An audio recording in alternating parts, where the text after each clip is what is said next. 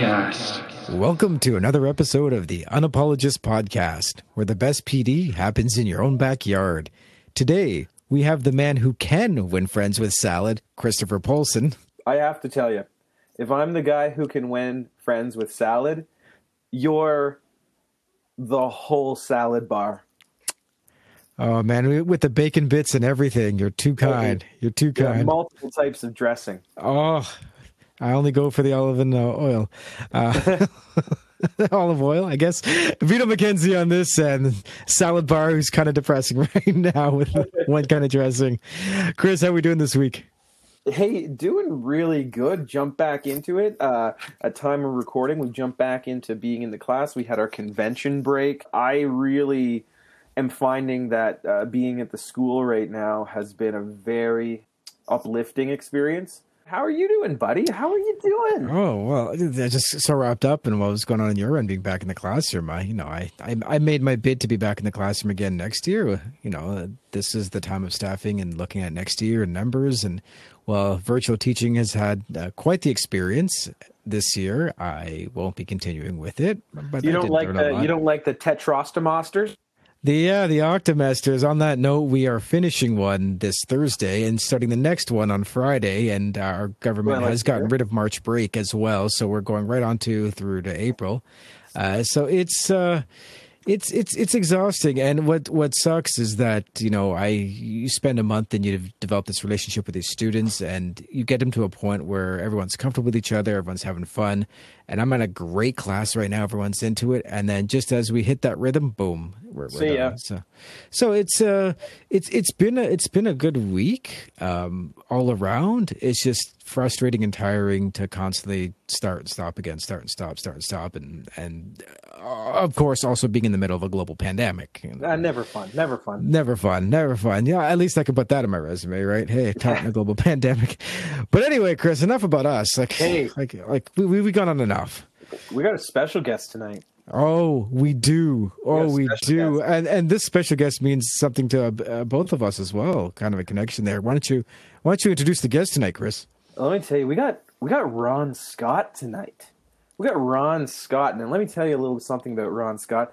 Uh, Ron Scott, born in BC, uh, he he became a teacher, uh, jumped into teaching, uh, and, and where he really found his niche uh, was in in tech and digital arts and photography and digital media. But he didn't just stop at that classroom this is a gentleman who's taught like high school social studies and other and other courses and infused so much of his tech and digital uh, literacy prowess into what he was doing that I can remember being in like uh, professional learning groups with him and he being like I have this awesome document that they can fill out online and it satisfies this curriculum so they don't have to do it with paper and then it's got links in it to take them to all the and I'm just like I don't even know what page of the textbook we're supposed to be on and this guy's like light years beyond and I think we're so lucky to have him tonight and to be able to chat with him. Welcome to the show, Ron Scott. Welcome. Thank you, gentlemen. You made me sound way cooler than I Oh, actually no, am. you're totally cool. And and, Totally Chris, cool. Chris also didn't mention that Ron is also the gentleman who designed the cover for Transforming the Heart for us. He was our cover designer. Oh, So uh, thank you very much yeah, for that, Ron Ron. Scott. You're welcome. That was awesome. Check him out. The, uh, information's on the inside of that cover when you buy our book because we're not promoting that or anything shamelessly. Available on Amazon. and .com.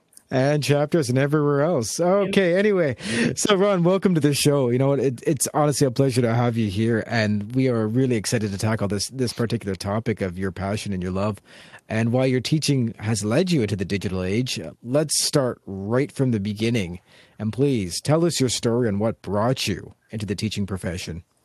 Ooh, this is a long story, and it actually goes back about 30 years. Um, if that's not aging myself, I don't know what is. But way back in the day, in uh, grade five, I had a teacher, and he was related to all the Sutter brother hockey players. And it was the first time that I realized that education was more than just, you know, sitting in a classroom doing your language arts, your math, your science.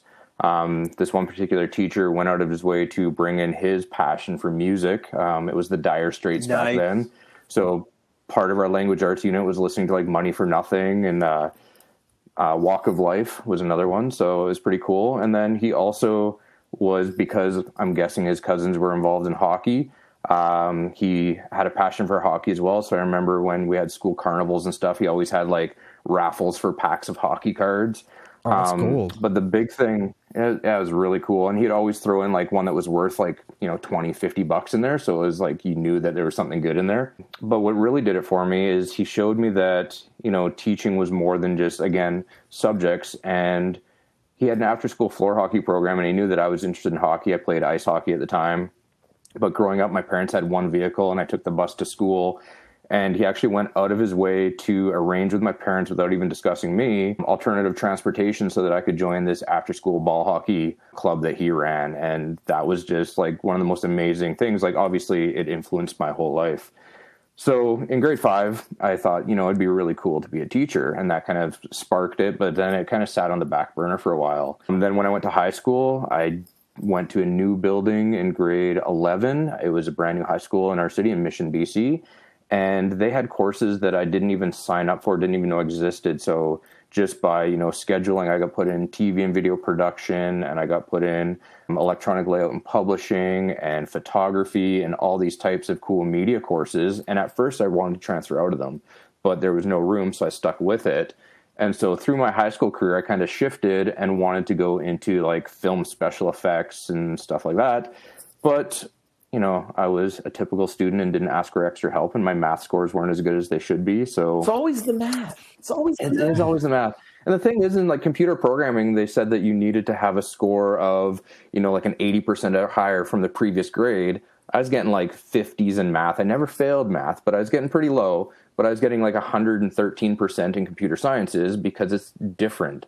It's more logical thinking. It's not doing quadratic equations or anything like that. So then high school came along and I did that. And then the end of high school, I started working at McDonald's. And this is going to get really personal, but um, I ended up meeting my future wife working at McDonald's. And so we started dating.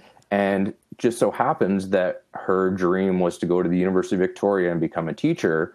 So I'd been working in mills and warehouses and odd jobs after high school and after McDonald's. And I finally realized that, hey, I don't want to do this for the rest of my life. I wanted to be a teacher and I realized that I could do all those cool things that I did in high school as a teacher. So I decided to go back to school and I started going to a local community college, University of the Fraser Valley, got my first degree. Back then, you had to do a four year undergrad and then do a one year um, Bachelor of Education. So then I went to Simon Fraser University, got my Bachelor of Education, but I actually trained elementary school. And my goal with training elementary school is I wanted to teach art and PE and science and math and do all those really cool, fun, creative things in those subjects. And then both in Fort McMurray, where I worked for seven years, and now in Grande Prairie, where I've worked for six years, my education career led me to high school. So in Fort McMurray, I was enticed by going to the high school and having the opportunity to just teach graphic arts and photography, um, which was really, really cool and then when you know districts found out that i have this technology background and that i'm elementary trained which i guess sometimes is seen as more creative in both instances i was offered positions at high schools to teach social studies because i have a history degree as my first degree and infuse these subjects with kind of some of my elementary strategies as well as technology. So it's a long path but that's how i got there that's a wonderful, wild story, and, and, really appreciate that. I like how you were talking about how it's the melding of all your different talents and skills put together, and you even included a love story with your wife. Like your story had everything, to be honest. It did. now it going did. back to grade five teacher, like eh, I just I'm I'm fascinated by that story that he made alternate arrangements for you to be part of that the floor hockey there. First of all, just the idea that a teacher could have done that at that time, uh, you know, blows our minds right now. Um, is there anything that still kind of comes out f- for you in the classroom when when you think about that teacher? Is there anything that has influenced your own teaching style for from that? I think just like the bringing in of your own interests into the classroom. So I bring in technology. When I was teaching grade six of the first year I moved to Grande Prairie, I brought in my own photography equipment so that in art we could do a photography unit. And I think that when the students see your passion for something, they jump on board and they get excited. And now in this district, now that I've taught grade six here, but moved to the high school, I actually run into some of the students that I used to teach. And my wife's also a teacher at the same high school right now. And she'll have students that I used to teach, and they'll still bring up the different things that we did in class. And so I think that's where I got it from. I got it from him bringing in these, you know, extracurricular ideas just to student engagement, right? That's what's always talked about. How can we engage students? How can we make, you know, school enjoyable and not this dreaded, oh no, I have to come and write an essay. So I think that's what I got from him. And you're hitting on a lot of things that we've talked about and so many of our guests have actually talked about in that when you're teaching in your classroom, you're Ron Scott. You're not, okay, I have to put on a totally different mask and I am now like what we call TeachBot 2000. You know, so much of you is there just in everything, like your sense of humor, the things that you are passionate about, and everything is just so infused with that that they know they're, you know, your students know that a human being is teaching them, not just Absolutely. a curriculum robot. Absolutely. You guys want to hear a sad end to that story, though? I, do. I don't know. I don't know if I can handle it, but go ahead. I don't know. Vito's holding so, for dear life. Let me get my tissues. So, in order to go to university, I had to wait four years after high school and apply as a mature student just because of my parents' financial information. So, four years after high school, I'm now 22. I did my first degree. It took me five years. So now I'm 27, do the math. And then I'm going back and I'm doing my 27. I'm going back and doing my ed degree. So I'm a mature student. I don't think I could have done it if I was younger. I was way too immature. But I ended up getting the opportunity to do my practicums in my hometown where I grew up and went to school and I walked into my first placement school to do my practicum, and I heard a voice. Guess whose voice? It was the teacher. The teacher. It was the grade wow. five teacher. And so it was kind of like full circle. I got to go up to him and introduce myself, and he remembered who I was, which is crazy because this is grade five to 27 years old, 17 years, right? Like I can't remember students I taught three years ago. I'm really bad with names and re- remembering things. But the sad part of the story is he looked me square in the face and said, You know what? If I was to do it all over again, I wouldn't have gone into teaching. And I was like, what? Whoa. My whole, you know, picture in mind was blown. But yeah. And yeah, but it's interesting though because he's at this point where he's like, I don't think I would have done it, and yet he still had this huge influence on you. And if he had that influence on you, it's fair to say he probably had that huge influence on other people too. So I think that's you know even though he might have been at a point Absolutely. done, the influence was still there, the passion was still there for other people. They say never meet your idol, right? oh, I, I mean, I, I, would love to find yeah. out more about what kind of got him to that point. But we should get him on the show too. That's neither here nor there at this point. This is the Ron Scott show right yeah, now. Yeah, Ron Scott.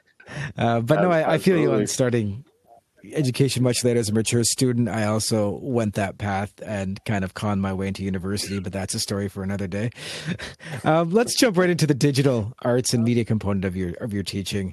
Can you can you bring us through what a course like that looks like and what are students going to be learning and what type of technology will they get the chance to get their hands on? Because when i did comtech in high school like we were looking at early cisco routers and and stuff like that which is kind of cool but what, what, what's it looking like today? It's uh, different depending on the school. So when i was in fort mcmurray i was fortunate to teach I had classes just based on Adobe Photoshop. So we learned like either photo manipulation or painting and drawing, which was really cool.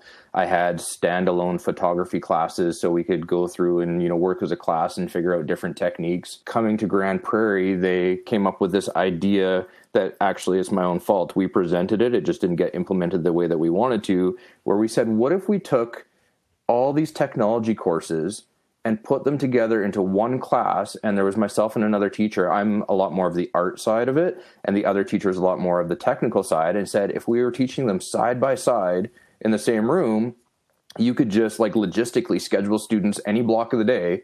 They could take our courses and then if they had questions that were more art side they could come and talk to me. And if they had questions that were more excuse me technical side they could go talk to the other teacher. And the principals just heard great, we can schedule students anytime, and then created this class but didn't schedule us at the same time, which turned turned out to be an interesting scenario. So right now we have something called open tech studies, and literally anything that you can think about doing on a computer, you have the opportunity to do in this class. So I kind of talk about two different areas. Like I said, that's kind of the art side and the technology side. So in digital art, you can do photography, videography, Photoshop, animation, web design, electronic layout and publishing, work with vector graphics for like logos and that type of thing. And then on the technology side, we have things like 2D design or CAD, so they can start doing schematics and get into like drafting or landscape design. We have 3D design, so they can start doing 3D modeling. We have 3D printers. And we have a lot of students right now doing programming and they're all jumping in. When I was in school, kind of like you said, we used Turbo mm-hmm. Pascal 7 mm-hmm. and that's what everybody learned on and that's that was programming. But now students kind of come in with a preference and there's so many web-based compilers that they can kind of do what they want. So I have students working in Python, I have students using um, Scratch, which is kind of like the block coding where you use like Lego blocks to build your code. And it was designed by somebody at MIT. So that's really cool because it's more visual for those types of learners. We have robotics, which is really cool because it mixes like Lego and construction building type stuff with programming. Um, so we have a lot of different software, which we're lucky enough that our school, both in Fort McMurray and in Grande Prairie, supplies. So we have the whole Adobe suite of programs. So if you want to do, like I said, photo editing or Photoshop or icon design or layout and publishing for magazines, um, web design, we have all the stuff to do that. And then we have like I said, 3D printer. We have cameras. We have a plotter printer that prints 24 inches by pretty wow. much as long as you want. We have a bunch of cameras, and because that's kind of my area, um, every time I go to a new school, I'm like, "So, what's the budget?" And so I just got them to spend a bunch of money to get different types of lenses and to get a full frame camera. And I pass it off as, "Hey, when COVID's over and sports are back up, we're going to need this camera to, you know, take pictures in the gym, and we need this special lens that's like seventeen hundred dollars to go with that." And I don't know how, but I got approved. So the students have the opportunity to do just about anything with computers, which is really, really cool. That's amazing. And yeah, that just was like the he, he opened the scroll and it just felt like here we go. Like, uh, oh, I could keep going. It's, so, crazy. Uh, just yeah. do, are they just kind of learning that as they go? Are they doing project based work, or what? How, how does the format work for them? So some students come in and they get a little overwhelmed because there are so many options. Something I didn't mention is they can even literally do like PowerPoints and Microsoft Word and you know earn credits for that. So it is the whole gamut. What I've done this time is I've split it up into different categories. So there is the design section, there is the robotics section, there is the computer programming section, and kind of laid out pathways. And that's what Alberta Education calls it. There's different pathways that they can take to try and demonstrate for them but I'm also somebody who really likes to give people freedom to choose and do what they want. But that's a double edged sword because some students will run with that, and other students it's too much mm power, I guess. So with great power comes great responsibility. just waiting for it. there you come. Um, so for a lot of the, especially the introductory units, because a lot of things build off of one another, I have like potential assignments that they can do so that they're not too overwhelmed. So I'm like, here, you can look at this and see if this is something that you're interested in or you can actually look at the curriculum and we sit down and look at it together and we come up with a plan of what can you do to meet their curriculum. And that's where students especially once they get one or two projects under their belt can really take off and say this is something i'm really really interested in. Like i have a student right now who wants to do a composite photo shoot of a really cool pair of basketball shoes but they want to take a picture of them and then make it look like they're floating and then they want to wrap them in cellophane and splash them with different colored liquids and then using photoshop put the floating shoes with the liquids all together and make basically like an advertising wow. campaign for this pair of shoes. And i'm like that's amazing. However it's freezing cold and snowing outside and we can't do it in the classroom. Can you wait until you know luckily we have going into the spring? And that students really pumped and now that's an idea on the back burner that is completely fleshed out and ready to go and she's just waiting to do so, it so there's a lot cool of uh, there's a lot of one-on-one teaching and guidance going on in these classrooms. It's not necessarily, hey, Mr. Scott's at the front of the class and I'm giving the lesson. It's for every single one of these students, I'm giving individualized programming, individualized mentorship, individualized guidance. That has to be. I'm thinking about the the plan book. Um, it's that's got to there's got to be no you have book. to be I, I, just think about the organization yeah. that you have to have that's that's that's out yeah. there man so one of the ways that i do it is for things that i know and i've been doing this now like i did four years in fort mcmurray and now this is five years here working with this type of stuff where i have dedicated classes to um, digital technologies is i've seen some kind of the hurdles or things that students need to learn in order to be able to do stuff. So I have like mini lessons on Photoshop and small projects to get them going. I have mini lessons on Illustrator.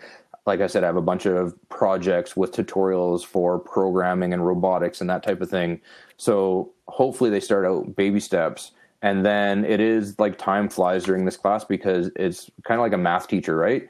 You set the kids up to go and you just move your way around the room and you're just having conversation after conversation and you just keep going. And then all of a sudden you look up and there's five minutes left in class and you're like oh no you guys need to clean up and put the materials away. And we need to sanitize and chairs and everything else right? So it's amazing how fast the class goes but because it's something that i enjoy it doesn't feel like work. Like when i used to just do photography in fort mcmurray it was like what am i going to do? Like what's going to be fun today and I remember one week we had a student who saw something online. She's like, I saw this thing where they were like dropping stuff in a fish tank and taking high speed photos of things splashing. Could we do that? I was like, absolutely. So I put like an announcement out. Anybody have a fish tank that we can use? I brought in my own studio lights because you need certain lights to be able to do that and we spent a week just throwing stuff in water and taking pictures and it was a blast and like it uh, doesn't you know, feel like work, and what i love awesome. and what i'm hearing as well is that you have completely shattered the traditional norms of education that people have in their head like i know like if for instance, language arts or English, if you want to claw out of that standard norm, you have to write essays and do literary analysis. You, you are clawing out of a lot of sacred cows of teaching in English, and you have to fight a lot just to get an inch uh, to to do something different. But you you your that this class, these classes you're running, are really like where education should be. Like I saw something, I'm interested. How do we do that? that that's learning right there. I, I'm I'm pretty pumped because like I wanted to learn the basics of InDesign for my own personal growth and it's 15 16 hours on the side and everything else going on. Your students can go in class and be like i'm going to learn it now. Absolutely. And it's funny that you say that because like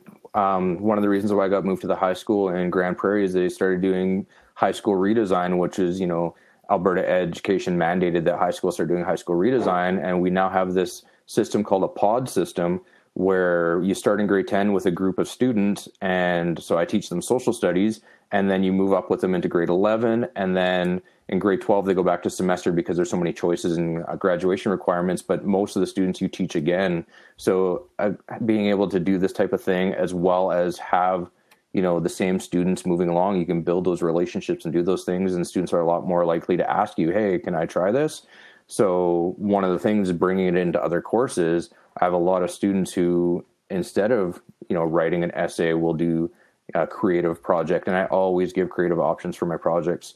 Um, but it's funny when I first started at the high school in Grande Prairie, a lot of the traditional teachers came up to me and said, "Oh, you're starting in grade 10. You need to have them write this type of essay. You need to do it this many times. They need to practice it before grade 12." And I, am like, "No, I don't care about the diploma exam, right?" Um, BC, where I'm from, they got rid of government exams, so you know we don't think about those anymore. Ron but. Scott said no. This is phenomenal. I'm vibing, Chris. I'm like, I'm loving yeah, this. You got to have vibes. You, you, this is a gentleman here who is is doing one-on-one learning in whole classes. This is he's doing like guided mentorship based learning for personal self directed learners. And that's mind blowing to me. This is this has been the Unapologist podcast. okay, so Ron, you've also taught social studies and other courses at different levels. Uh, how do you apply your technology and digital components to courses that aren't specifically about the digital and technological aspects of learning? So, how how do you apply what you're doing in this classroom to other classes? Because uh, I'm sure teachers would love to hear about that. For sure, um, there's several different things I do. I think the most straightforward is using assistive technologies. We have so many students with so many needs nowadays that finding ways to make learning easier for them is huge and technology hopefully will you know fit that as long as it's working so even things as simple as when i'm teaching my social studies courses if we're using the textbook which i like to stay away from but as you get to grade 12 you need to focus on a little bit. I teach them things like if you have a digital copy of the textbook using controller command F to bring up the find window where they can type in a keyword or a person or something that they're looking for and it goes right to the exact page that they're looking for. And teaching them those strategies as they go into post secondary education can save them so much time. Or depending on your district, we use all the Google suite of apps, and our districts um, also install Google Read and Write. So having things that can read to the students. You can change the voice, you can change the speed, it can repeat over and over and over again, or they can dictate to write an essay. They don't have to be, you know, the world's best uh, typing to actually get their work done. So that's one way they're bringing it in. Another one, as I mentioned earlier, is I really like to give choice in project. Again, when I was in school, I hated that you had to do this. It was really interesting when I was teaching grade six in Grande Prairie. My first art project that I did, all the students handed them in, and they were all the exact same. They all looked like the model, the exemplar that I used and demonstrated. And so we had a huge discussion about this is art. There should be some self expression, there should be some creativity involved in it. So the next assignment we did, not two projects look the same. One of the things I like to do is give choice. Um, so, and not just, you know, slide presentations and not just a poster. So we change it and we do an infographic and we use a website like Canva where they have um, templates for infographics and we talk about what is an infographic, why are they so important, is to grab somebody's attention, is to give them the most pertinent information. We've used Minecraft, which is a very popular video game. So if we're doing anything geography related, or um, one of the things I do is um, in a lot of social studies, we talk about things like the Holocaust. And so one of the projects I do is a memorial project where they have to create a memorial. And I've had students use Minecraft to create kind of a more life size version. Like if they wanted to build architecture or some sort of monument, they could do it in Minecraft because obviously they can't build it in real life. Offering students do videos and teaching them actually how to record a video, use green screen, edit a video, um, so we've had students do like Bill Nye the Science Guy videos, but for social studies. So those are some of the things. However, it's changing over time, which is kind of difficult for a lot of teachers because when you know five ten years ago it was macbooks and ipads that were really big in schools even though they're expensive and those you know had video capability on them editing capability on them and now we're going to chromebooks which you know are really great for schools it's a cost effective um, way to get technology into students hands but it doesn't have all the same capability and the same power to do some of those cool projects that we were doing in the past. I really like what you're saying about choice. I've actually, when I give an assignment, I don't even say how it's to be presented to me anymore. I say you could do this, this, this, this, or this, or you could do anything at all. Um, there's the this is what I want you to show what you know, but there's absolutely nothing to say how it has to be done. So I really like what you're saying. And I agree. The Chromebooks, it's that double edged sword, isn't it? Because uh, being able to put a Chromebook in the hand of an entire class in a cost effective way is amazing. But you're right in terms of those powerful capabilities that you need for really, really squeezing the cheese out of that digital stuff. Not quite there. Absolutely. In the first high school I taught in Grande Prairie, they still had a computer lab that you could sign out and go and do all it had all the adobe software and everything on it which was nice but this new school i'm at it was just built like four years ago um, and i just moved there this year we don't have a computer lab at all mm-hmm. so it's just chromebooks I love how we're talking about you know give give the power to the students and well that's that's it, Vito. That's exactly it. That's the whole. you you articulated that perfectly. Of course you did. You're Vito McKenzie. You know what's funny though is when when I started this, um, I still had students when we did, first did the pod. So this is five years ago. They would still ask, "Can can I just do a multiple choice test, or can I just do an essay?" They felt really uncomfortable at first, but I think now with the generations coming up and seeing more teachers doing this, that they're kind of getting a handle on. Oh, I can do something. So that's not happening. You're not getting that question as much. No, that's I actually had a student that's really last year we were doing um, like a Rick Mercer style rant, and that was kind of like the preview that I showed, and they could do it in any way, shape, or form. He ended up writing his own song. He went home and played it acoustically on the guitar and recorded himself and handed in the video. And it was one of the most amazing things that I've had a student do. It was, and it was all his decision, his interest. Again, kind of like I was talking about earlier, bringing your interest in the classroom. This is giving students the power to use their own interests in what they're doing. Oh, that's that's phenomenal. And and I you know I took Chris's idea too of give the students the choice of how they want to present. So I, I know how well it works. Even in things like when you're looking at movies, I, I, no longer say we're watching this movie. I give a choice of movies and then give them access to a streaming platform so they can watch what they want. Um, in terms of uh, but uh, that's awesome. But let, us take this thread a little bit further because we we often relegate the teaching of literacy to our language arts or English classrooms, and yet your classrooms are set up for teaching digital literacy, which, to be honest, is literacy, just literacy. C- can you speak how your students are building those skills in your classroom? Yeah, it's uh, kind of interesting because there's two kind of things with digital literacy that they're learning. So the first one is like the literacy that we're used to literacy, numeracy, language. Um, so with all the different choices and projects that they're doing, especially in the open tech class, they have to learn the literacy of what they're doing. So if you're doing photography, you need to learn the vocabulary um, that goes along with that. If you're doing programming, you have to learn the vocabulary and the syntax. How do you put that vocabulary together in order to get a response from what you're doing? So there's a ton of literacy involved. And again, I don't know this if this is because of my elementary training, but one of the things we're taught in elementary school is something called balanced literacy, where you're supposed to be teaching literacy skills across all the subjects. It doesn't matter if it's math, science, language, arts. Learning literacy and reading and understanding is universal. Um, so that comes across in this computer course. And then the other part of it is if you're talking the whole idea of digital literacy, so the creativity and the innovation using the technology, the communication and collaboration um, between people, research and information fluency, critical thinking, problem solving, decision making, and a big one nowadays is digital citizenship. Mm-hmm. So, what are the rights and responsibilities, the participation, the norms and behaviors and etiquette with using this digital technology? So, even at the beginning of this session, Chris talked about how he had to ask our permission to record us. That's something that students need to learn. Um, especially again, photography, videography student, you can't just walk around a school and take pictures of anybody you want in any kind of compromising or embarrassing situation. You have to ask permission ahead of time. So there's the actual language literacy of the program, but there's also that digital literacy and how do you use this and respect it um, side of it as well. This is the world that they're in right now because people assume because I have a camera in my pocket at all times that and you're in public therefore you're a public performance. I can just do whatever i feel like. It's interesting too coming from the photography point of view is in countries like canada technically in public spaces which schools aren't public spaces but if you go outside you can take pictures of anybody and i can sell them privately. The only thing i can't do is i can't use them commercially. But then if I went to another country, different countries have different rules on that. There's some countries where you can't take pictures of women, or there's some countries where you can't take a picture of somebody unless you ask permission. So again, it's that whole digital literacy. What am I allowed to do? What are the norms?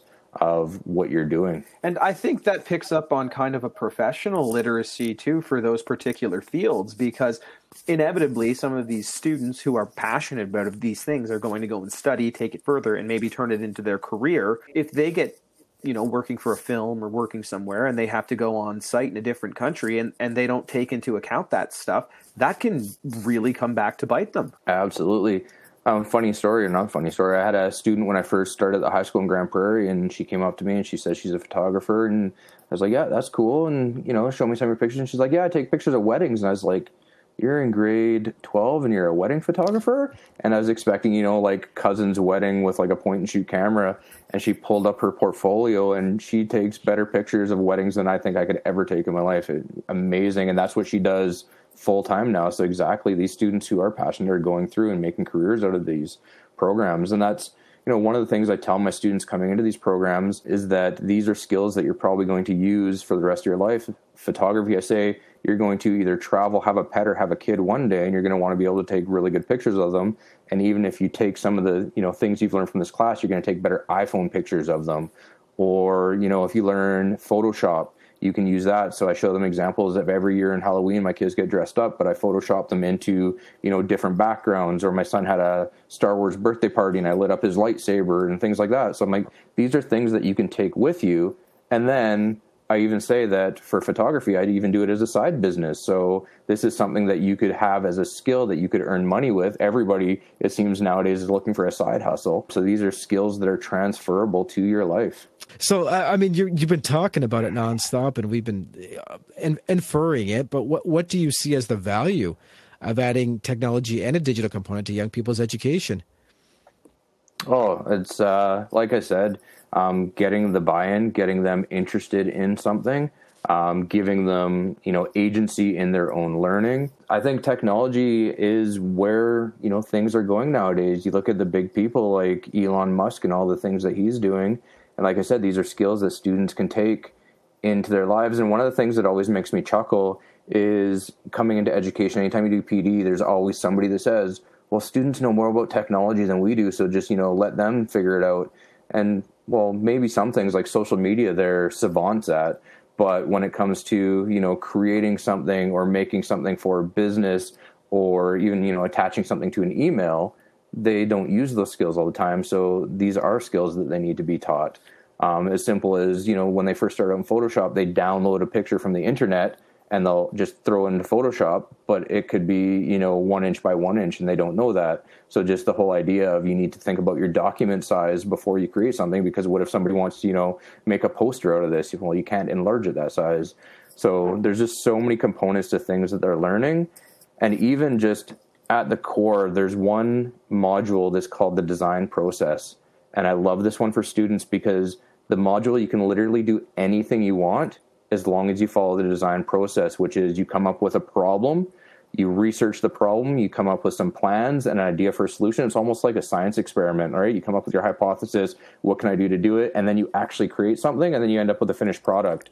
And that is just a strategy that they can use in life. And it seems to me with that as well is you're not teaching about technology in a discipline it's you're guiding through the process of actually using technology and digital tools to support the learning. It's it's not learning about; it's the process of.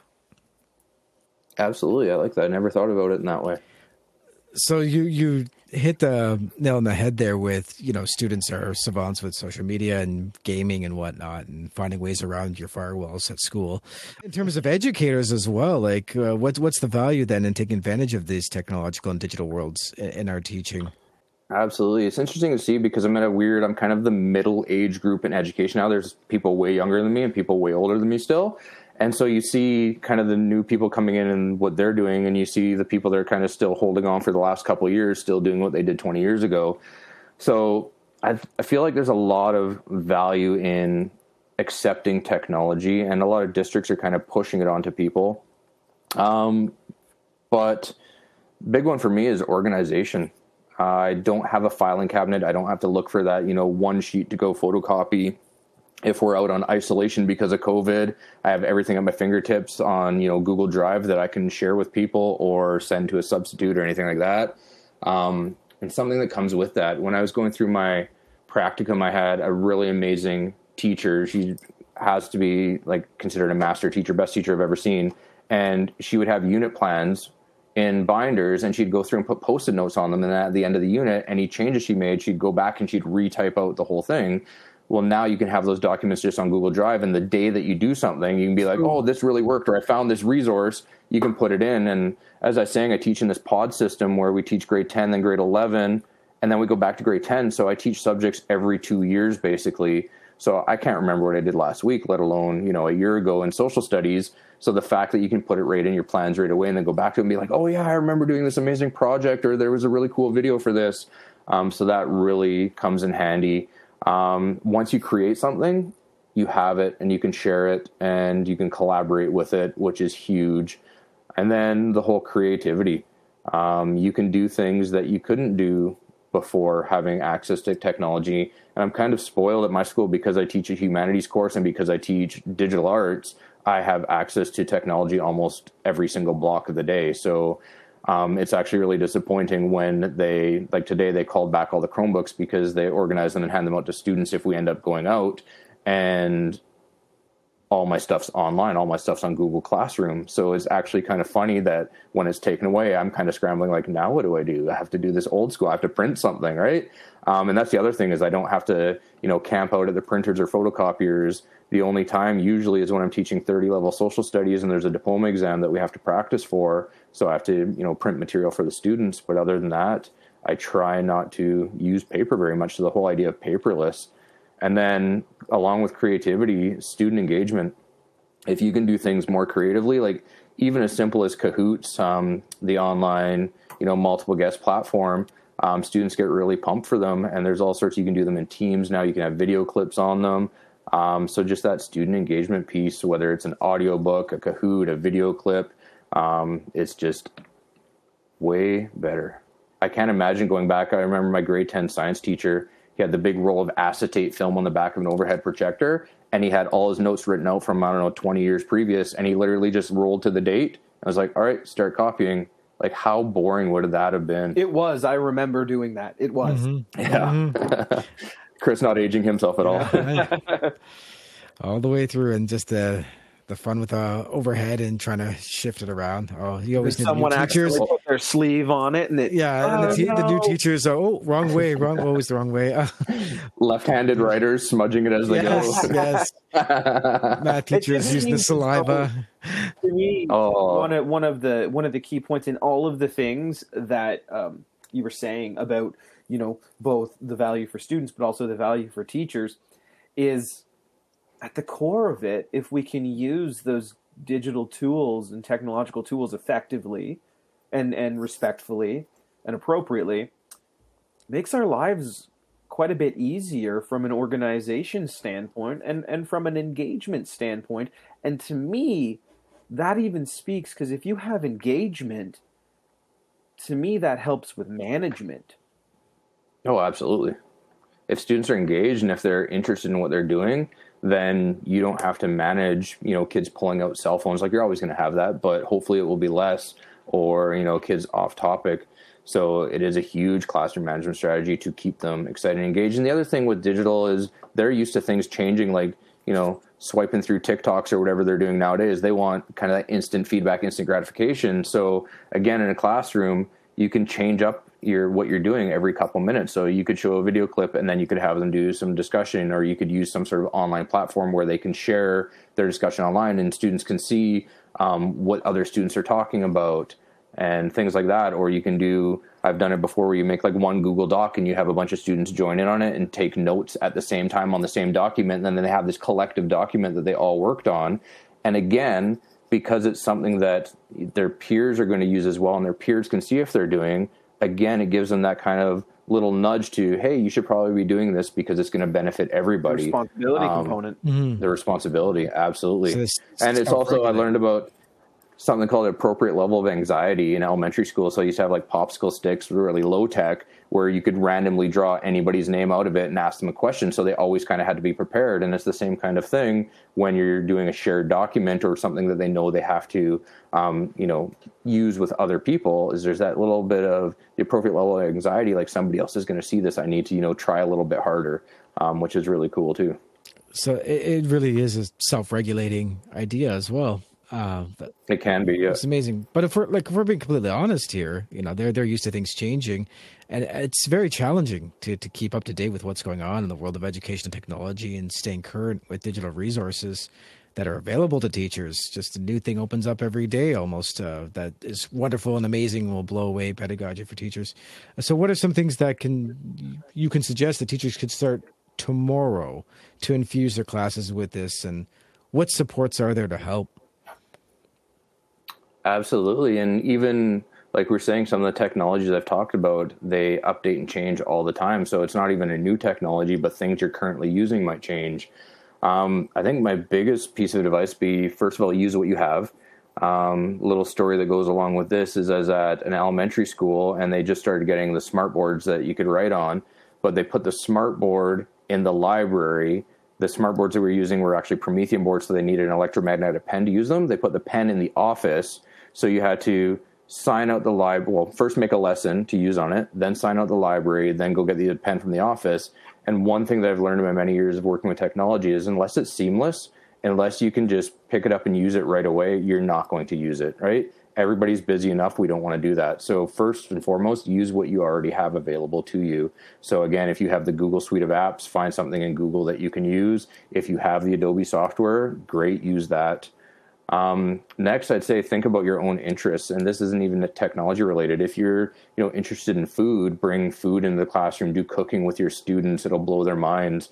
Um, like I did when I was teaching grade six here. Bring in my photography equipment and just introduce them to something different and see kind of the light bulbs go off and you know the excitement of something new and using a professional camera with studio lights um, inspired i'm sure some of those students to go and do it. And again i've seen them in the high school so i've seen some of them you know take that up. And then the other thing could be try one new thing.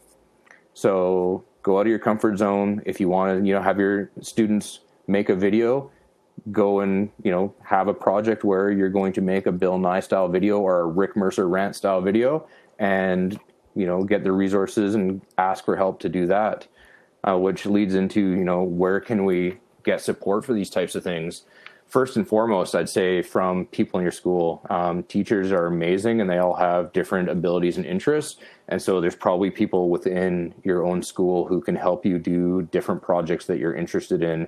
And it's as simple as firing out an email and asking, hey, has anybody had experience doing this? I'd really like to try it with my students. And you're probably going to get a flood of emails of people, you know, wanting to help out. Um, a little bit more, you know, self-involved is hitting something like YouTube there's a 10 year old somewhere in the world that can do anything technology related better than I can. So often, if a student has a question, I, am just like, 10 year old out there. yeah, absolutely. I'm just like, hang on a second. I'm going to go look that up. And I literally will find a YouTube video and then be like, oh, this is how they're doing it. Why don't you give this a try? Um, so YouTube is huge for education. I actually remember in one of the districts I taught and they actually blocked YouTube for a short time. And I was like, why would you do that? Um, and then, you know, us teachers were, you know, usually on the old folk social media. So things like Twitter. There are a ton of hashtags on Twitter. There's one just called EdTech. And you can just throw something out on Twitter and you get people from across the country, across the world who, again, probably have experience in some of these areas. So there is a lot of help out there. I know I'm, you know, one of those people I don't like asking for help. So I know it's difficult. So sometimes starting with your peers, like I know Mr. Paulson over here does a pretty cool um, video project with his students and hands out awards, and there's hype about it every year. So, you know, find those people, find those people with the passion, and I'm sure they'd be willing to help you. My goodness, my oh my goodness. Hey, what's something we can start tomorrow, Ron Scott? Well, here's 400 things you can do. I, I, can't like, but it, you just what's coming through in this whole conversation is what you keep saying in every single portion of this conversation has been like, do what you're passionate about and bring what you're passionate about into your teaching. We can tell you're passionate about this stuff because it, it, it just reeks of it in everything you've said whether it's the management component, whether it's the trying new things component, whether it's whether it's the actual classroom. There's there's a passion there. But uh, wow, wow, Vito, Chris, Vito, Chris. I see. Uh, if you looked at all the Roman numerals and put them on a clock, do you know what time they'd say? The p- p- Polson point, point time. It's time for the Polson points. My goodness, we have special guest Ron Scott on tonight and I'm I'm taken back here. Um, this is a gentleman who has really shown a passion for di- digital uh, learning and, and, technology and really infusing every class, not just tech classes, with that. And I think we've been really lucky to talk to him. And we have the Polson points for tonight. Number one, one really passionate teacher can make a massive impact in so many lives. Uh, number two, ask ourselves this question, especially in terms of you know bringing those digital things and those tech things into our classes. How can we make learning easier for our students? We don't need to make it difficult. How can we make it easier? Hey, one of the big ones that I got tonight respect exists uniquely in every discipline and that discipline's understanding of respect something that might be different from another one but we need to ask ourselves where does that discipline and how that discipline understands respect of the person fit in the grander scheme of the world? I really liked how you talked about digital citizenship in terms of it's one thing but it exists in a grander thing. That was really cool to me. Hey Adding tech and digital components allows students to gain agency in their own learning. Wow. And the fifth Polson point it's not about doing everything. This week, it's about trying one new thing. But wait, there's more. Oh, Vito, you know what time it is now. It's the big vibe of the big vibe of the night. The big vibe. The big vibe, and I know Vito was vibing tonight. I was so vibing much. tonight. So and much. I actually, I actually have two big vibes tonight. Ron, you said two things that just blew my mind. I mean, you said a lot of things that blew my mind, but number one, hey, when you do something you enjoy, it doesn't feel like work. So bring yourself and your joy into your classroom. You know, bring your joy in. We we love teaching. Teachers love teaching. Educators love educating. Let's bring that joy. And then this was kind of almost like a throwaway comment, but it made it to the big vibes. If you have big plans, there is nothing wrong with asking, "Hey, what's the budget on that?" And those are the big vibes of the night. Thank you so much, Ron Scott, for coming on the show. Thank you guys very much for having me. This has been awesome. This has been wonderful, Ron. Thank you so much for being here. It just thank you for making us better teachers. Yes, seriously, it flowed seamlessly. Everything you said was just, uh, just diamonds in the mind. So thank you. I really appreciate that. And thank you for joining us for another episode of the Unapologist podcast.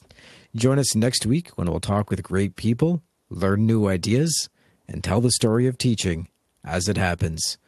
This is Vito and Chris signing off.